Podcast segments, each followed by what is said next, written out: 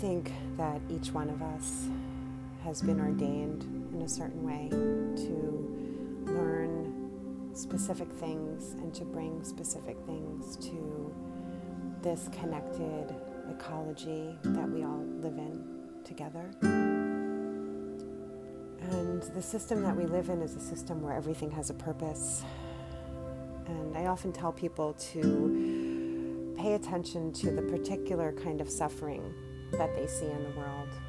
And you know, I remember as a child looking out in the world and seeing so much suffering and feeling confused and hurt by it and not really understanding why it was there until I got older and I started to realize that life is really filled with all of the experiences. And as I began to really empower myself with my yoga practice and my work and all the healing that I've done, and I started to realize that I wasn't a victim of the suffering in the world and that there was something that I could actually do about it. And I started to realize that the particular kind of suffering that I saw had solutions, and I could actually see and feel what the solutions were in my body and my heart and my mind.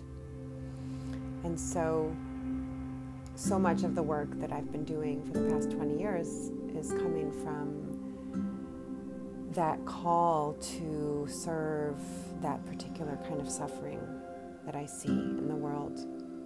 And much of it for me is about the abuse of power and uh, disconnect from love that I believe is at the center of everything. And I think so much of the suffering is coming from a place where people don't realize that they have power when they actually do and we look for love in all the wrong places. And so, if you look back over your life, you can see that there is an invisible thread of longing that brought you to each and every moment. And there are moments when you felt very close to that thread, and moments when you can see how you felt very far away and maybe you didn't even realize it. And so those moments when you were close, you can look back and see what, what was going on there, what happened, what did it feel like to be close to that thread that I know is integral to who I am and it is the thread of my soul that keeps me here on this earth and is the thing that makes me human and real. And when you felt far away from your thread, right? What what happened? What what did you feel? How did you feel? Did you walk away? Did you forget? Did you not believe? What were the things that kind of brought you away from that thread of knowing that is always part of who you are? And so this is the poem Call, The Call, uh, from Wild Human book, uh, page 44. There was a moment when you were called. You saw something that showed you that there is something bigger than you. You began to long for more. You went on a quest to seek it.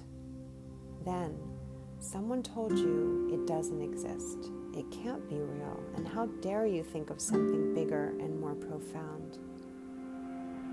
But you knew in your heart it was real, but you turned around anyway. You abandoned your journey, your heart, and your knowing. Come back. Follow the murmurs of your heart. Breathe into the earth holding you. one of the beautiful things about spiritual practice is that it will always meet us wherever we are. We don't need to go back and change things. We don't need to be any different than who we are right now. And so that call that we all feel at times in our lives, and it could happen a few times, it could happen one time, it could happen many times to some of us.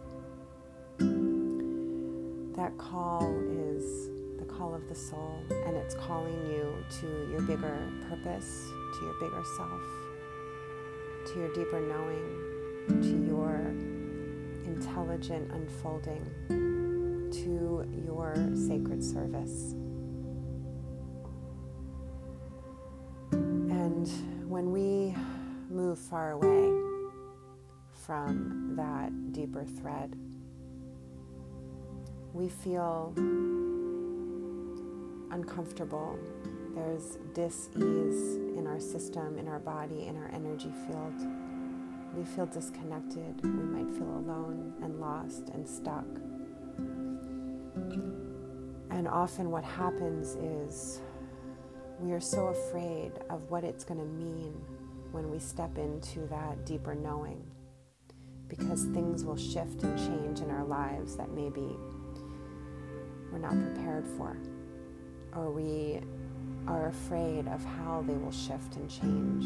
And the unknowing is more terrifying to us than feeling disconnected from who we really are.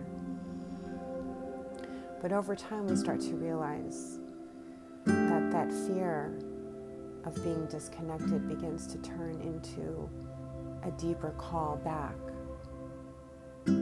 start to realize that the fear of the unknown is not as powerful anymore over us. And slowly, we begin to let ourselves breathe and we begin to trust that deeper part of ourselves that we've been hiding from for so long, but at the same time, it has always been there with us.